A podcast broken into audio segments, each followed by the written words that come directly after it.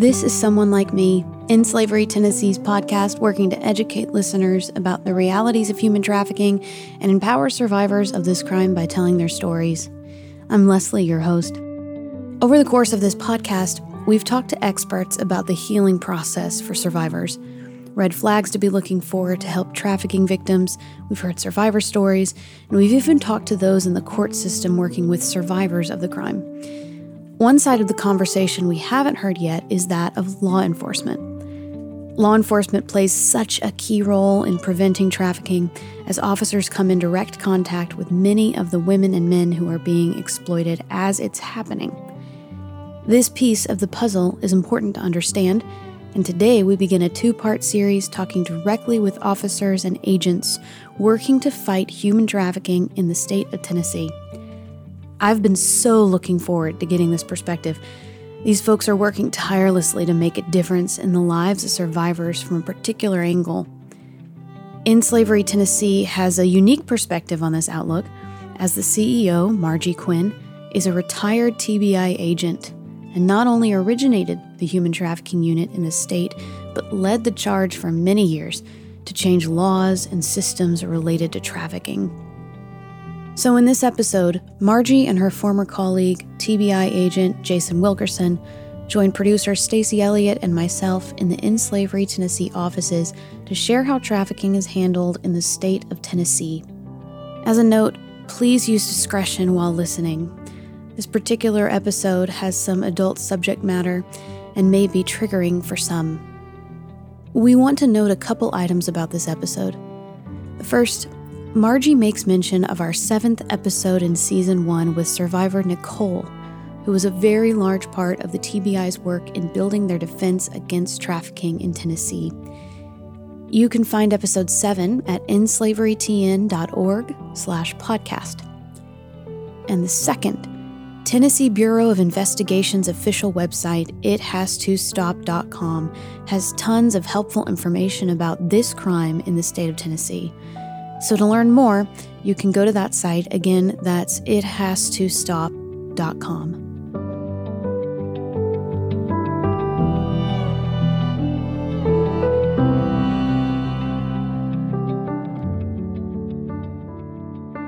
Well, we always like to start with some would you rather questions to kind of break the ice. Stacy's going to kick us off. Would you rather be Batman or Sherlock Holmes when solving a case? I'm gonna let my nerd fall out right here. If you truly understand the history of Batman, you would know that Batman and Sherlock Holmes have a lot more in common than what you would think. Batman was a true detective. Batman went to the FBI Academy. Batman went to the Wayne. the true history, yes. was Bruce Wayne Oh, went yeah. to the FBI Yeah, that- that Academy. was- yeah, yeah. Oh, oh, oh, sorry, my nerd fell down. I'm sorry. They didn't cover that in the Christopher Nolan films. no, no, no, no. You have to get into the lore. He went to Ra's al Ghul. Uh, that- So well, that he was did that- that- before that- that Ra's al Ghul? uh, yes, that was after. I'm on Baker Street. I'm Sherlock Holmes all the way. Okay. Representation. I am both Baker sides. Street all the way. Absolutely. I love that. I'm so glad I asked that question. is a That's good a good question. one. Let's see. Would you rather live a life of unhappiness or uncertainty? Uncertainty. I had a feeling that would be your answer. Man of joy. yeah, right? Okay, so I have another one for you, Margie, that I think will be quite interesting to hear your answer based on what we're dealing with today. Would you rather live without the internet or without air conditioning and heating? Without the internet. Maybe if I didn't live in the South, maybe I lived in an area with a little more temperate climate. Mhm. You know, I could live without that, but not in the South. And You've lived without the internet before. Yes, exactly. That's you know how that works. My 14 year old might say something different, but I lived for a long time without the internet. So That was a little bit easy. Okay, let's do a harder one. Okay, this is for both of you. Would you rather have had End Slavery Tennessee open several branches in other states or have it open several branches in other countries? I would say other states. I think domestic trafficking looks so different than international trafficking. True. Same. Other countries, again, going to kind of think about which countries we're talking about, and that would look way, way different depending upon what country you went to. But uh, I think it'd be more predictable to see it. And I know what slavery can do. I know what the resources are. I know the model. I know that model will work in other states, unquestionably. But to put it in other countries where they've got different laws, uh, different problems with corruption, and trafficking looks so different there. Do they need NGOs there? Absolutely, you know, 100%. But I'd rather see it here. Yeah, you're right. It looks really different. But I think a lot of people do think about human trafficking still as predominantly other countries, which is probably another reason why we need to have it here. Mm. Yeah. All right. Thanks, you guys. Thanks for playing along. great. Thank you, Stacy. Well, we have Jason Wilkerson, Margie Quin. What I would love is if each of you could start by saying your name and your background and your current role. My name is Jason Wilkerson. I am a special agent with the Tennessee Bureau of Investigation. I'm currently assigned to the Human Trafficking Unit at TBI. I've been with the Tennessee Bureau of Investigation for over 20 years, career law enforcement officer. Before TBI, I worked for a sheriff's department here in Rutherford County. And before that, I worked my way through college as a dispatcher with the University Police Department. Hmm. So, how long have you been in the human trafficking unit, TBI? 2015, six years, five years. All right. Margie? So, my name is Margie Quin, and I am the current CEO at End Slavery Tennessee. I have been in that role since June 1st of 2019. I retired from the Tennessee Bureau of Investigation, and when I retired in 2018, I was the assistant special agent in charge. And one of the areas that I concentrated on was human trafficking. Jason and I have worked together, known each other for over 20 years. We worked drug enforcement together and we worked trafficking together for about five years. And so it's been a great ride. It's been a great switch, I think, from law enforcement to victim mm. services. I'm so excited to have both of you with your history together, but then with your history in this specific subject we're talking about. And Margie, you actually helped build that human trafficking unit. Is that right? So in 2010, the legislature passed a public chapter and they called for a quantitative and qualitative overview of human trafficking in the state. And they felt like they probably needed to pass more laws, strengthen the laws here in Tennessee around trafficking, but they weren't quite sure what to do. And so they decided to study the problem first. And I give the, the General Assembly great credit for starting that way. And what precipitated that? You know, I think right around 2008, 2009, we really started to hear a lot about trafficking. The state law that prohibited trafficking in its current form was passed by the General Assembly in 2007. The TVPA, which is the Trafficking for Victims Protection Act, passed the United States Congress in 2000. So this has really been an effort 20 years in the making. So it was about 2009, 2010 that the General Assembly said, you know what, we probably need to do more. And so they looked to the TBI to conduct that research. Within the TBI, that landed on my desk. I was the Amber Alert coordinator for the state for 11 years. I was over the Missing Children's Clearinghouse. We were starting to understand around 2007, 2008 that some of Tennessee's missing children were being trafficked, mm. according to the legal definition. Which, again, legal definition, can we just really briefly Sure. explain what you mean by that? Sure. So, trafficking occurs when a person over the age of 18 engages in a commercial sex act by means of force, fraud, or coercion. So, with an adult, you have a commercial sex act and you have force, fraud, or coercion. If the person is under the age of 18, all you have to prove is that a commercial sex act occurred. So the government doesn't prove force, fraud, or coercion. A minor can't consent. And so those, I think, clarify for us what trafficking is, what commercial sex is, which is sex act where something of value is exchanged. And value could be money, drugs, guns, rent, mm. shelter, clothing, food, anything of value in exchange for sex makes it a commercial sex act. And so when the General Assembly asked the TBI, and then that came to me, we partnered with Vanderbilt Center for Community Studies.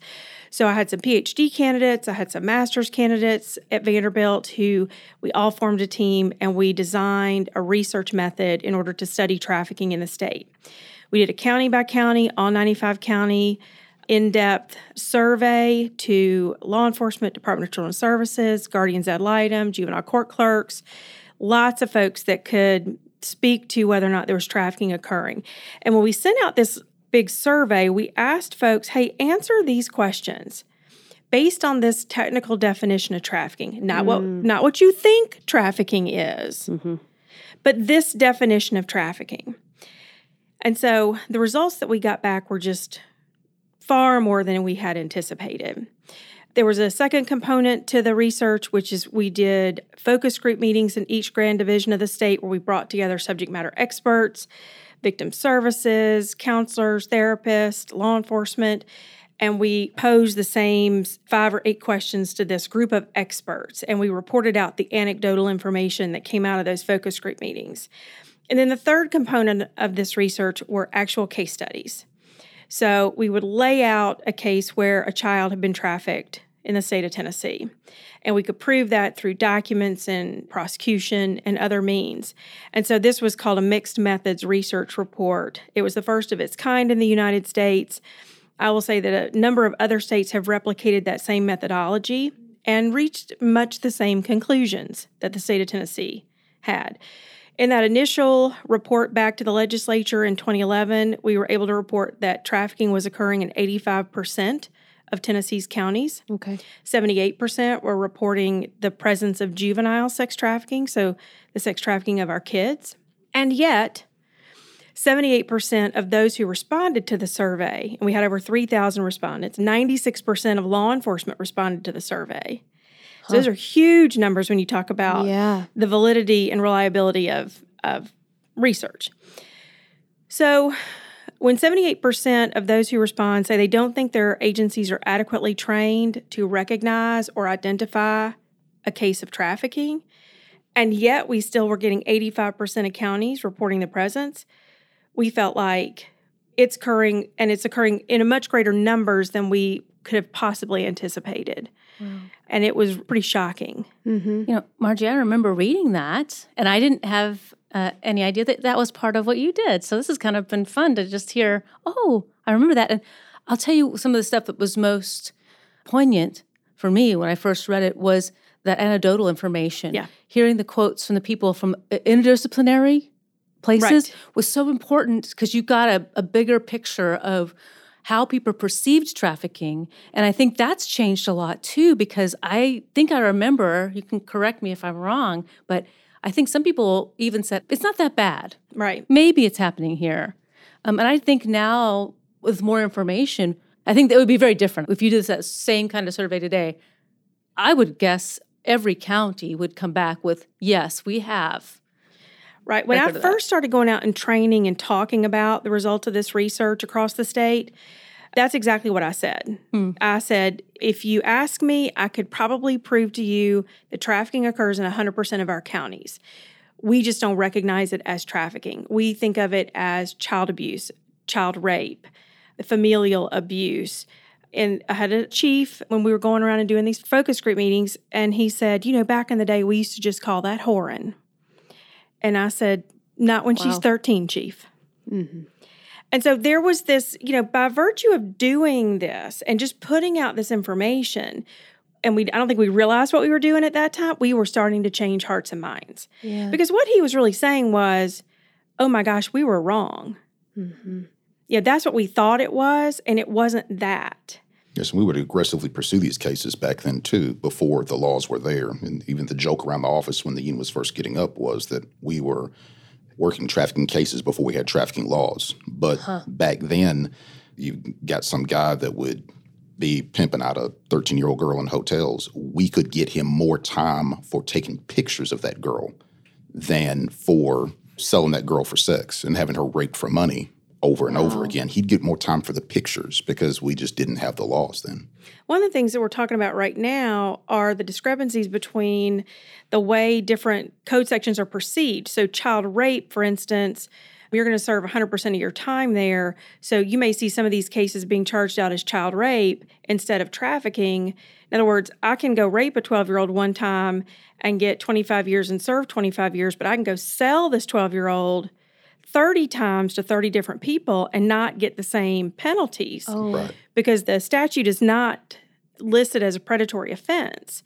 We've got to be able to sync up because if you're just charging out child rape, then we really still don't understand how much trafficking is occurring in the state. We want to be able to look mm-hmm. to how many times we charged out 3913309, which is the sex trafficking statute. Okay. If hidden in the child rape numbers are trafficking cases, then we don't know how much is occurring here. Yeah, right. We know that prostitution arrests have been down significantly since what, 2014? Yes. So, how does this relate to trafficking and all the legislation that's happened since then? Well, it relates to trafficking specifically because of the shift in law enforcement. Trafficking is not a problem we can arrest our way out of. Mm. And there's a lot of problems in law enforcement that we've realized that, hey, we cannot arrest our way out of this problem. But putting people in jail works. Putting people in jail, understand, is a deterrent. But in this subject specifically, you have to look at who you're putting in jail. It is of no benefit to keep arresting that drug addict over and over and over and over again. Mm-hmm. Instead, let's get the drug supplier, the drug dealer. Maybe the drug addict does need to go to jail. Maybe he needs to go to rehab. But let's put him in a drug court that understands those things and has those resources. And then let's make that decision. As it relates to prostitution, there's prostitutes have been arrested multiple times, dozens and dozens of times. And it's a cycle there. Instead, in trafficking, we want to target the seller. We want to target the mm. person that's exploiting that woman, if that person does exist, if they're part of the equation, and reduce the demand by going after the John, specifically if that John, that buyer, is seeking to purchase sex from a child. Mm-hmm. That's the target. So I think as that gets pushed out and that solution is understood as being more productive than doing the same old, same old, you're going to see a reduction in the number of arrests for prostitution. And at the same time, you will see an increase in the number of arrests for human trafficking and promoting prostitution and patronizing the prostitution of a minor. You'll see that at the same time. Mm-hmm. We return these results of the initial research back to the legislature in 2011, and we started passing laws. And the first two things we did were create the human trafficking hotline. And the second thing we did was decriminalize prostitution for minors. And we were one of the first five states in the nation to decriminalize prostitution for minors. That doesn't mean we made prostitution legal for minors. What it means is we're not arresting 13 year olds anymore in this state for commercial sex acts, a crime they couldn't legally engage in to begin with. The age of consent in the state of Tennessee is 18. Mm-hmm. So we were arresting kids, and, and people go, Really? We were arresting kids for prostitution? You betcha. Between mm-hmm. 2009 and 2010, in one West Tennessee county, we arrested over 50 children for prostitution. Most were repeat offenders, and the average age was 15 which is interesting because the average age of our juvenile client at End Slavery Tennessee is 15. Hmm. The National Center for Missing and Exploited Children reports the average age of reported child trafficking victims nationally is 15. We sometimes use a number of 13 ish, 12, 13 ish as the average age of entry into sex trafficking, but the average age of a child trafficking victim is about 15 years old, which means that we have some that come in younger, some that come in older. For instance, uh, in 2019, the youngest client that we served at End Slavery, Tennessee was nine. And so we, we do see them that come in much younger than that, but our average age is, is of course, about 15. Okay.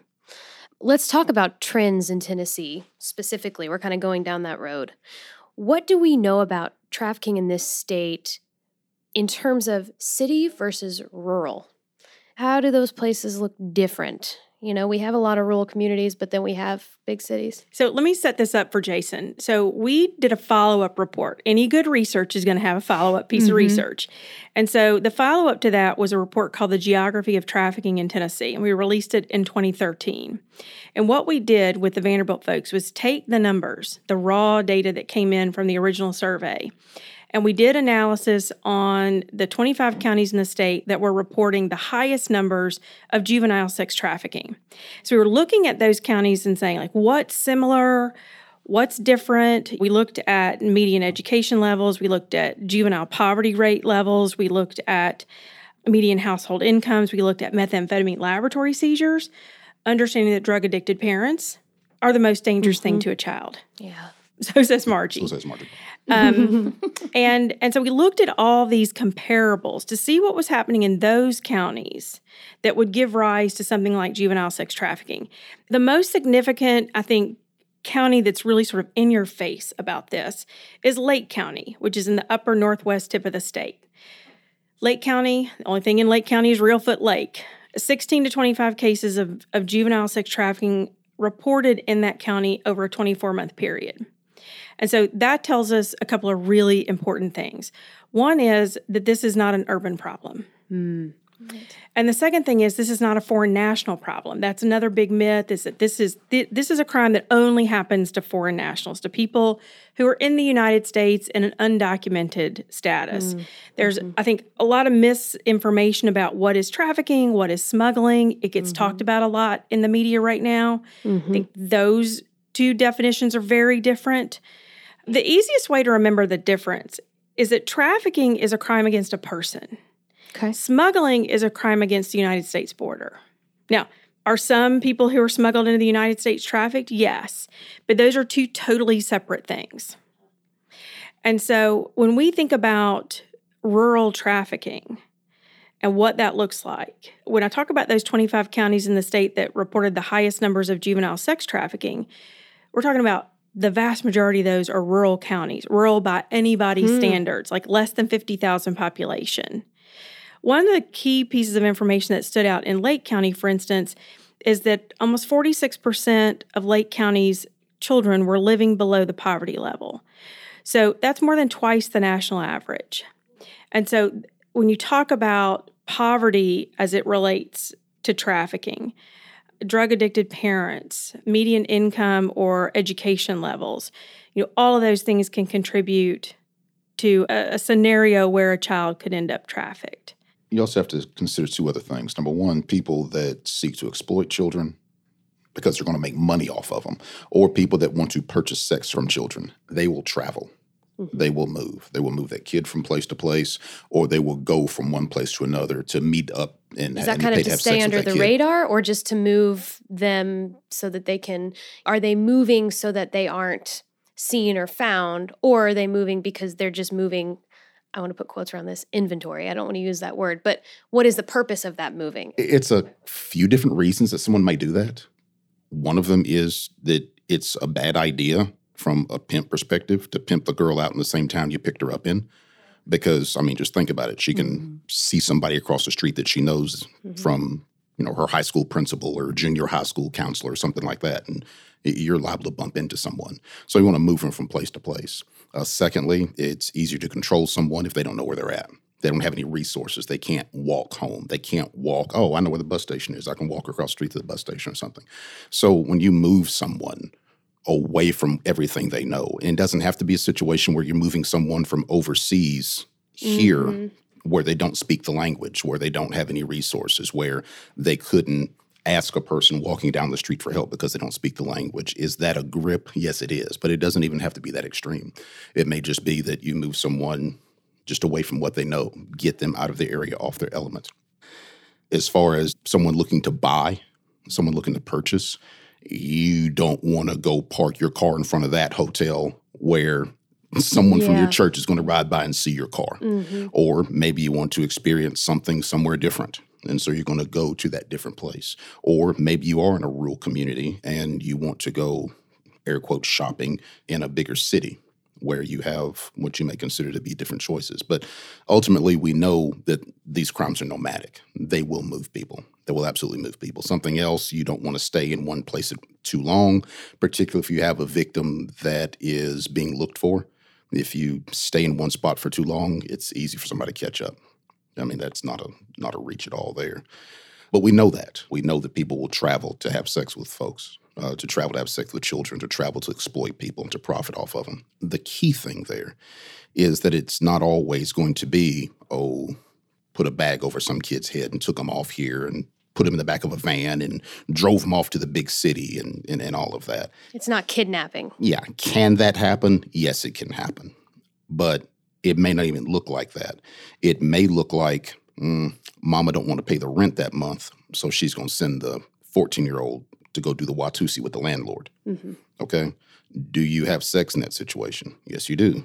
Do you have a commodity in that situation? Yes, you do. Uh, Do you have a juvenile that's doing something in exchange for money? Yes, you do. That's a trafficking situation. And so, in these smaller towns where people think that trafficking doesn't exist, it may be a situation where an adult is letting the dope dealer have a go at a at a minor, their niece or their daughter, in exchange for drugs.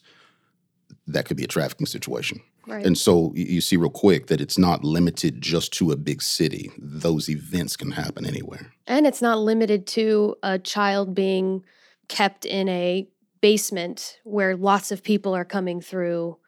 You know, No. it could just be one moment, is what I'm hearing. Absolutely. Trafficking does not mean multiple. I think that people have this idea that there has to be movement associated, like you have to cross county lines or cross state lines. And in the trafficking statute, transportation is one component that you can use to prove trafficking, but it's not necessary to prove the crime of trafficking. When I would train law enforcement, I'd say the, you know, 8-year-old that goes to sleep in her bed every single day can be trafficked from that same bed every single day and she never moves. Mm-hmm. She never goes anywhere. Mm-hmm. This is really about the money and the act, especially when it comes to a juvenile. I wanted to ask a follow up question to you, Jason. You mentioned really a complex dynamic of people in a community where a family member might traffic a minor. Yeah, we call that familial trafficking. Yes. Yes. So when you look to that identification, I mean, it's very complex, I think, the relationships there. What happens to the, if it's a parent trafficking a child and the landlord, how do you make arrests? What does that look like? How are you going to approach that? It depends on the situation. That's why one of our greatest partners in this is the Department of Children's Services. Mm. Those cases at the Department of Children's Services, they refer to them as CSIM. That's commercial sexual exploitation of a minor. That's what they call them. And so we're roped into and made aware of their CSIM cases. Um, if the complaint goes to them and gets tagged as CSIM, they make us aware of it so we can reach out and, and follow and see if those elements exist and if there's a charge that needs to happen. If that is determined, uh, the and they should contact law enforcement partners on that. But we'll either assist them in contacting that law enforcement partner, or we will be that law enforcement partner for them. Understand that some of these cases require different types of expertise to pursue them. You need sometimes medical expertise at a level that may not be immediately available. Uh, sometimes you have to have technical expertise to exploit uh, telephones and that sort of thing to get evidence out of those devices that may not immediately be available to some smaller departments. And that's a big thing that we do. It's a big focus of ours to come in and assist in those cases. But yeah, you have to be aware of it, work it, and understand that what you're looking at is a trafficking situation. Because if not, again, mother telling the daughter, you know, you go over there and do so and so with Mr. So and so, so we don't have to pay the rent. You know, you go over there and you do it. She's 14 years old. Without understanding trafficking, that's going to get written off as a stat rape at best. Okay. When in fact, somebody needs to recognize that that is a situation that the child, number one, does not need to be in, and that there are people that are exploiting that child for money. Well, and it brings two perpetrators instead of if it's a rape case, wouldn't that just be one perpetrator then? The stat, oh, yes. So then trafficking says there are two people responsible here. But I think it's important to recognize that our state early, early on was willing to hold the buyer just as accountable as the seller. Um, I think that's critically important. That is both federal law and it is state law. And the word in the code that refers to a buyer originally said obtains, obtains for the purposes of a commercial sex act. And that is the federal code as well. In 2013, we went to the legislature. I talked to some legislators and I said, hey, let's add the word purchasing in, just so it's crystal clear mm. that we intend to prosecute buyers when it comes to children under the same code section. This is not stat rape, this is not solicitation, which is a C felony. This is an A or B felony, depending on how old the child is. Mm. So it had already been affirmed in the federal appellate courts that obtains a, refers to the buyer of a child Okay. and the language used in the federal code. And so I think it's really clear and it's been affirmed that the buyer is also a trafficker, understanding that this is a supply and demand crime. If we didn't have a buyer, we wouldn't have a crime. Right. And so the only way we're going to get our arms around this is to really run hard at these buyers. And that's where we felt like at the TBI, I think all those years, and I'd love to sort of segue and talk about some of the, the undercover operations Yeah. that we ran, Mm-hmm. not the how of it, Mm-hmm. those trade secrets. Trade secrets. but but you know what we decided was our focus and why we went about it the way we went about it and if you want to hear more about some of that you can tune in to season one episode mm-hmm, 7 mm-hmm. and listen to some of the conversation about why the operations were named what they were and why this podcast is named what it is but it seemed incredibly important and it wasn't being done anywhere else in the United States. This sole focus on the buyers of children and commercial sex. Hmm. And you mentioned earlier that, you know, we've seen this drastic reduction in prostitution arrests, 65%. And that is a result of a lot of training, a lot of education, a lot of awareness. We didn't understand what domestic violence was 35 years ago. We thought it was a family matter. yeah. We didn't understand how bad drunk driving was until MADD came along mm-hmm. And said, This is bad. People are getting killed. And so we have these paradigm shifts that occur in society every once in a while. And this is one of those. And at the time, our TBI director, Mark Gwynn, got out in public. And I, I had gone to him in his office and I said, Director, you got to get out and talk about this. This cannot just be the angry woman out there Huh. shouting about this. Hmm. Men have got to step up to the plate and Amen, really Margie. use Amen. Mm-hmm. strong language mm-hmm. and hold other men accountable. And he got up in the next press conference and he said, We're going to run so many of these in so many different areas of the state for so long that every time you call one of these advertisements on the internet, I want you to wonder whether or not you're talking to a TBI agent. But that's a strong message. Yeah, it When you have people that have got something to lose, when you've got deacons in the church and CEOs and powerful people with great jobs and great families, they've got something to lose. Mm-hmm. And so if they think that there's an increased risk to be arrested for this crime, and if they are, they're going to lose everything, you may start to see this act as a deterrent. Without going into too much detail, what does it look like to put one of these things together and how are you doing this now? a lot of planning, undercover operations, covert operations, tactical operations. If you can plan them and plan all the moving parts, then you can call audibles, then you can shift as necessary in the middle of it. What we're doing now that may be slightly different than what we're doing years ago is that instead of doing, we used to do not as many, but they would be very, very large. Mm-hmm. And now we're doing more of them everywhere Okay. if that makes any sense. So in, Yeah. in, in, in a way, we're increasing the volume. The reason we're doing it is like she said, you have to attack this problem at all levels. If you look at it from a market aspect of it, I did drug investigations for years. So did Margie on, on the drug war, so to speak. If you're going to fight that, it doesn't make any sense for us to roll up on a drug seller and a drug buyer and take their cocaine or take their meth and run back to the office and lock it up in the evidence room for a month and then take it out of the evidence room and then go back out to the worst street corner that we have in town and drop those drugs right there on the street and walk away from it. Yeah. That would be ridiculous. Nobody would, Sure. everyone would agree that that's ridiculous.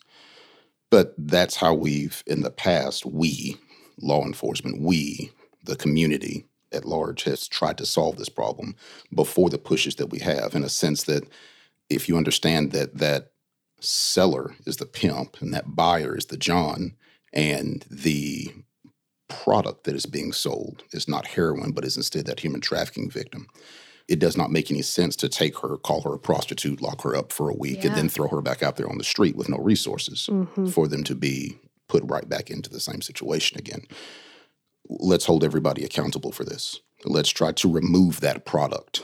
Okay. Is that product going to be removed by incarceration? Mm, let's get them to a group like End Slavery and get them out of the market entirely. Mm. Let's put them into some sort of rehab. Let's put them in with an NGO that can make sure that they, as a product, are never introduced into the system again.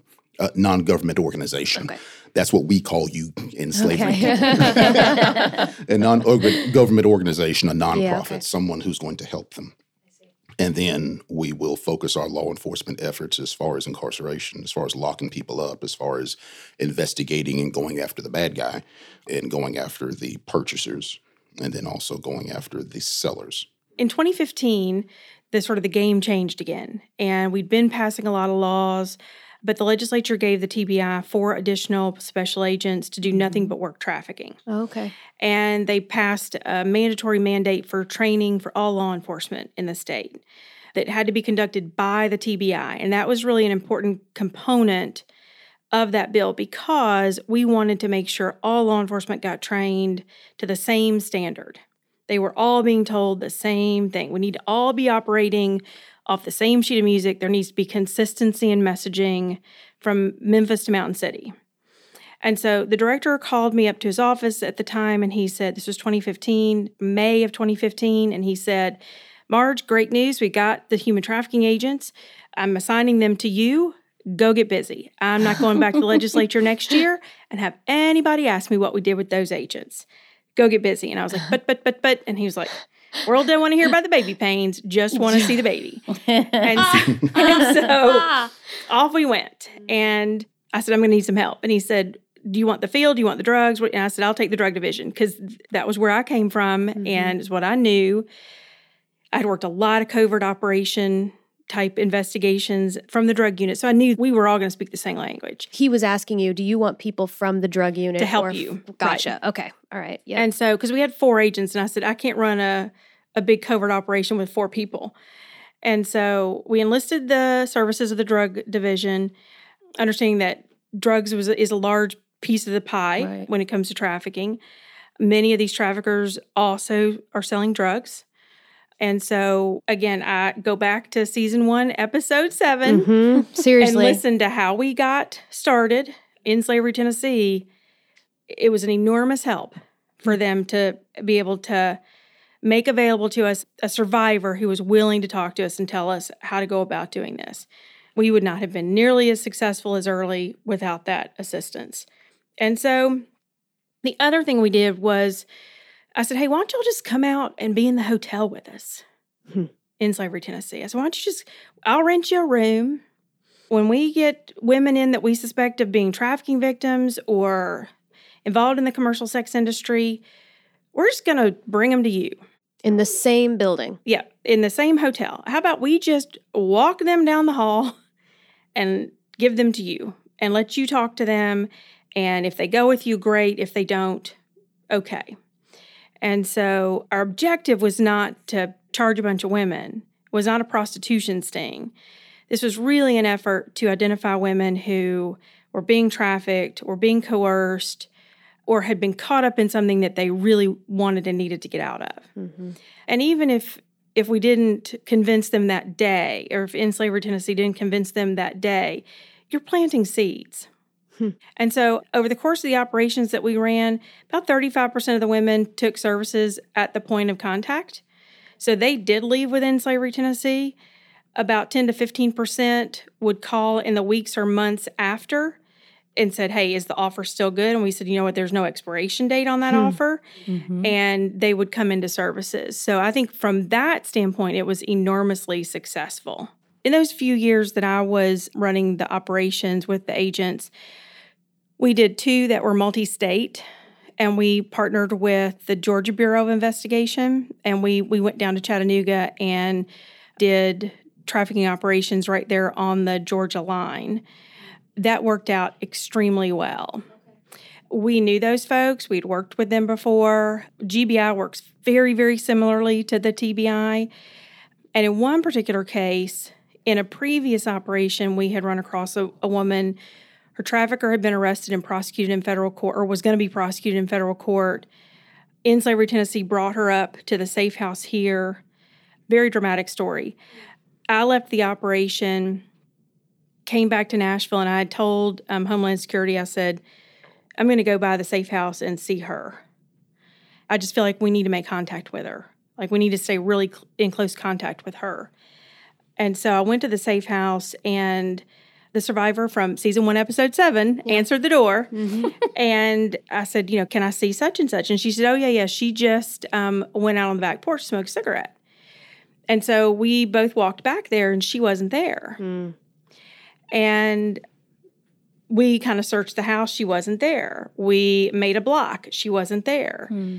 We jumped in my car and looked all around the area. She wasn't there. And we didn't see her for a year and a half. And the trafficker that she had been involved with was extraordinarily dangerous. Hmm. And we were very, very concerned that something terrible had happened to her. And so a year and a half later, we were running another multi state sting, and GBI was over in Calhoun operating. We were in, in Chattanooga. And the special agent in charge called me. It was about two in the morning. They were still running. We, we had shut it off. And I was in my hotel room, and Debbie called and she said, We have this girl that we can't get identified, and we think she may be from Tennessee. We think she's lying to us about her name. Can I text you a picture of her and see if you recognize her? And I said, Sure. So she texted me the picture, and it was this girl. Wow. And I literally, like, tears started running down hmm. my face because I we really thought she had probably been killed. But it was such like the relief that poured over me mm. because I was like, okay, we've got you. We've got you. And she came back into service. And that came um, from a multi state. That came Operation. from a multi-state. And her trafficker was arrested, prosecuted, and convicted in federal court. And she is doing well to this day. Mm. But it was really touch and go. Wow. Yeah. Wow. Involving an NGO in situations like that's critical. Once again, you want to remove it, it sounds cold to look at it this way, but if you're going to affect this market, you have to remove the product out of that market. Yeah. So, yes, you're helping people. Yes, you're getting people off the street. Yes, you're getting victims out of situations where they're being victimized, but you're also pulling a resource out. People are making illegal money off of that asset. If you remove that asset by placing that asset with an NGO to where they can get recovered and get out of the market, um, that affects the market a great deal. And that's our ultimate goal Yeah. dealing with other states, sure, we work with them very well. Shared Hope has rated Tennessee number one in its response to human trafficking over the past couple of years. And I have said numerous times that the reason for that is because of communication and the relationships that we have, that law enforcement has with NGOs and with our Department of Children's Services. So we knocked those barriers down a long time ago. I, I wondered actually I had this question a little bit earlier. We were not always number one. We came up from uh probably about the time that you can started conducting the survey. 2012, I think, was the first time they released a report card for each state. Yeah, I Um, think that's right. Our first grade was a 73, which doesn't sound great, but there were only, I think, five or six states that had higher grades than we did, and nobody had an A. Wow. And so by 2014 or by 2014, I think we were at an A grade. And by about 2017, I think we were the top state in the nation. And three of the last four years that they gave grades, we were the number one state in the nation. They retooled their rubric in 2020. And so they released a new sort of set of guidelines because, like anything, we got into this and we made a lot of progress. We learned a lot. And now we know that we need to make some more changes. People are probably thinking, good grief, you've had 10 years to make changes to the law. Why are you still making changes to the law? Well, because we thought something sounded good at the time and then we needed to change it. Plus, criminals adapt to law enforcement strategies and tactics. They also are constantly looking at how they can skirt the law. And so we have to continue to tweak changes to policy and law in order to be able to charge people who are exploiting Yeah. women and girls. And I would say that absolutely there are boys and men who are being exploited through trafficking. We don't know a good number on that. NCMEC will estimate 15 20% are boys, but it certainly is a crime that disproportionately impacts girls. You know, I think that's the secret sauce, is what you're talking about. How did we get to be number one? I mean, how do you do that? Well, it's exactly right. It's communication, it's collaboration, it's training together and learning together and growing together to be better at this. Our statistics about people that stay in our program or come back to our program, at least with End Slavery Tennessee, when you said 35% accepted the offer right away, that is remarkable. And it's remarkable because that just doesn't usually happen off the street. It takes a long time. And it just speaks to the, I'm going to say it again, the secret sauce of why this works. And to be honest, I would love, and I think you would agree, we want all states to be number one. We don't want to just stay here by ourselves. Mm-hmm. Let's bring them all in. Mm-hmm. Right. And and to a large extent too, speaking to the law enforcement, to the other NGOs, to the prosecutors, to DCS, you gotta drop the ego. You know, it's mm-hmm. real easy for it, for cops to sit here all day long and complain about, well, the darn DCS workers did this and they did that and uh. blah blah blah blah blah and fuss and complain about them. But if you've got the DCS area supervisor's name and phone number on speed dial, that's it. You, you, you, you don't have that. I'm going to sit here and fuss and complain excuses anymore. When I can pick up the phone and call director of victim services at this NGO that quick uh. from the street, from the side of the road, with no problem, with no headache, with no red tape, when you can make those things happen and not worry about who's going to get the headlines, who's going to make an arrest, what's going to happen to somebody. Everybody wants in on this. Everybody understands this. This is a good fight. Mm. I've been in law enforcement a long time. I've put people in jail for a lot of things in that whole TCA code.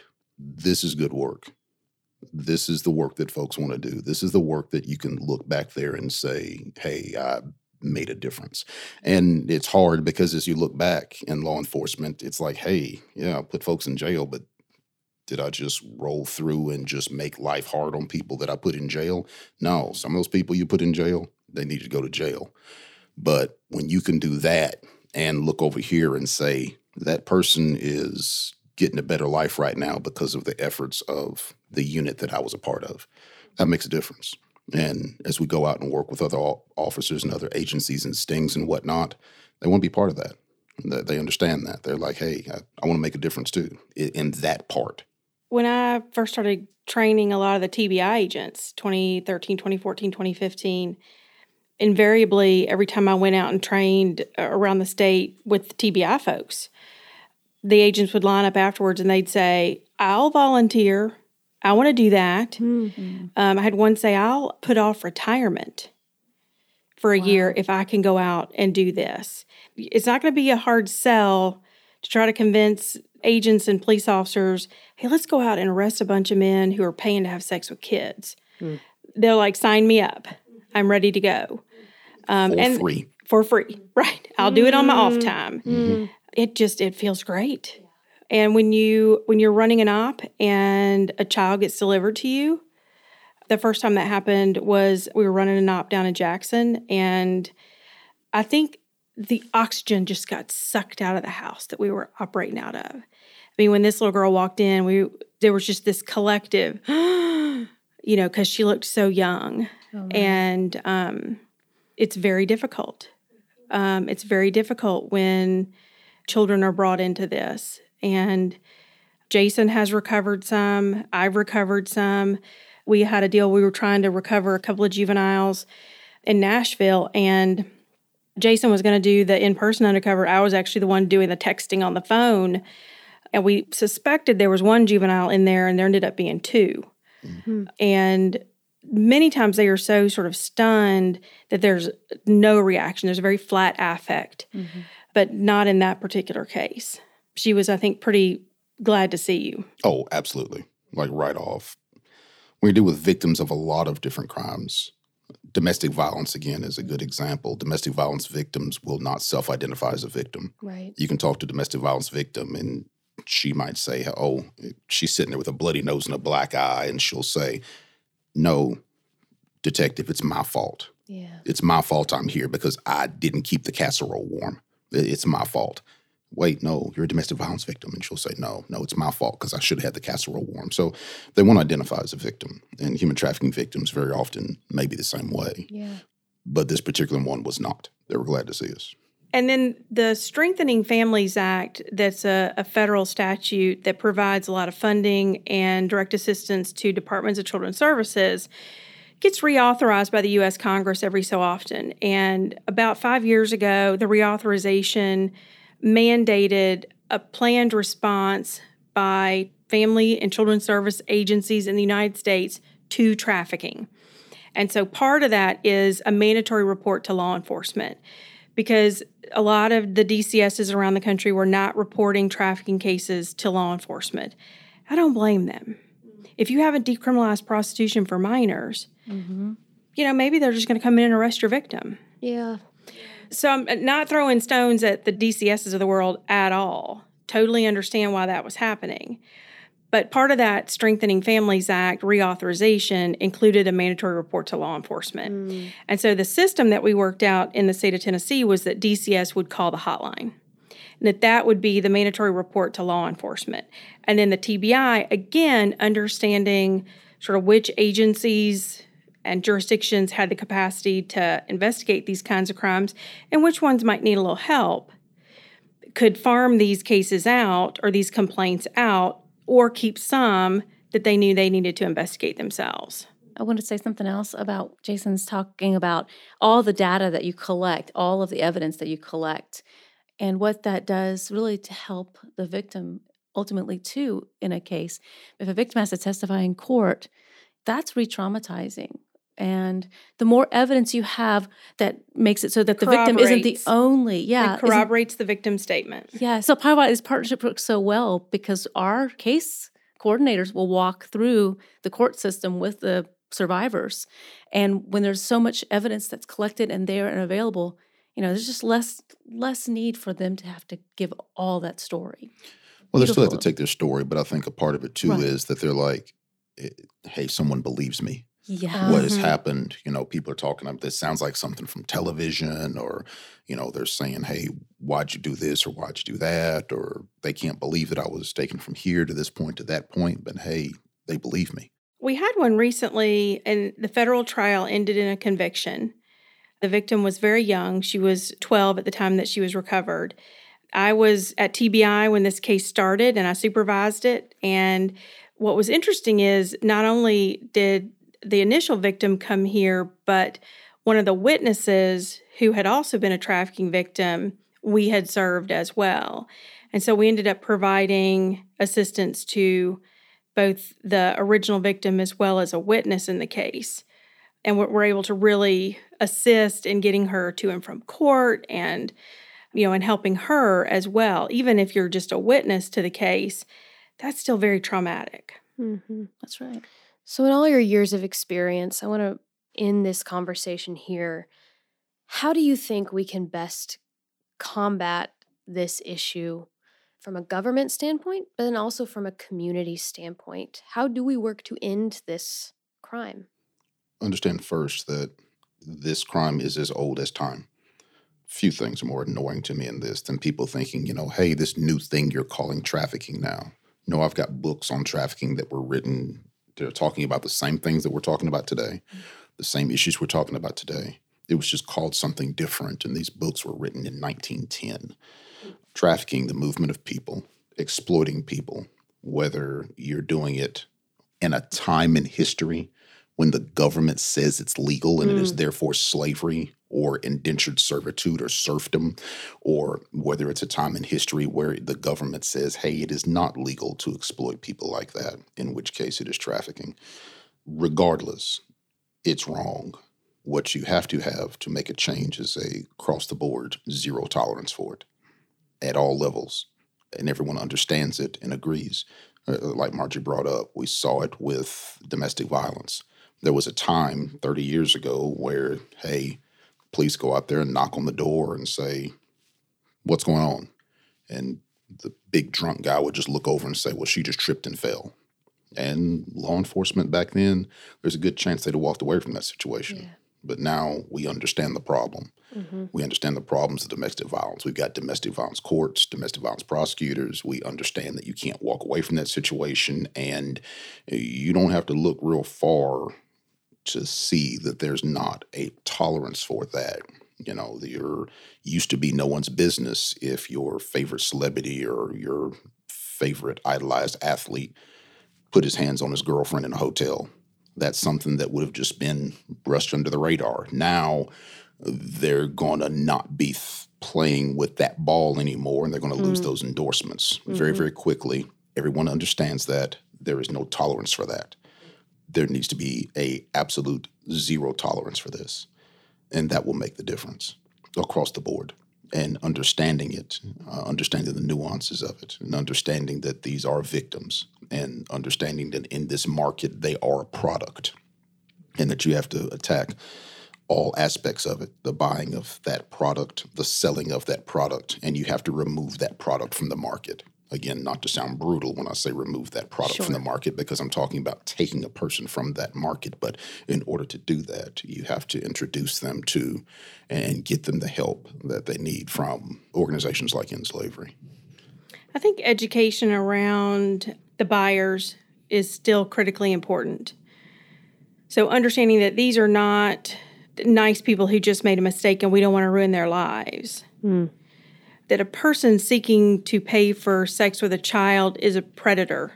And I don't care what they've made you think they are in their other life, the other life that they're living, their ability to live a dual life, because it is a dual life. If you've got somebody that's seeking to have sex with a child and is also running a business and is married with two children and one and a half dogs and whatever, these are not nice people these are predatory people.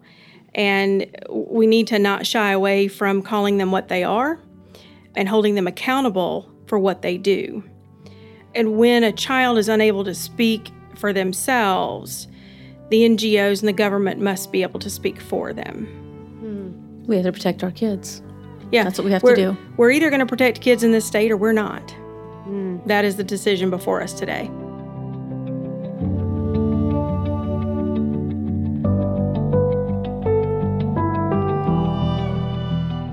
End Slavery Tennessee thanks the Jones Legacy Group for their continued support of someone like me. Our production staff is Gregory Byerline, Stacy Elliott, and Marissa Brunell. Claire Bittigary Curtis is our engineer, and original music is by Zach and Maggie White. I'm Leslie Eiler Thompson. Thank you for listening.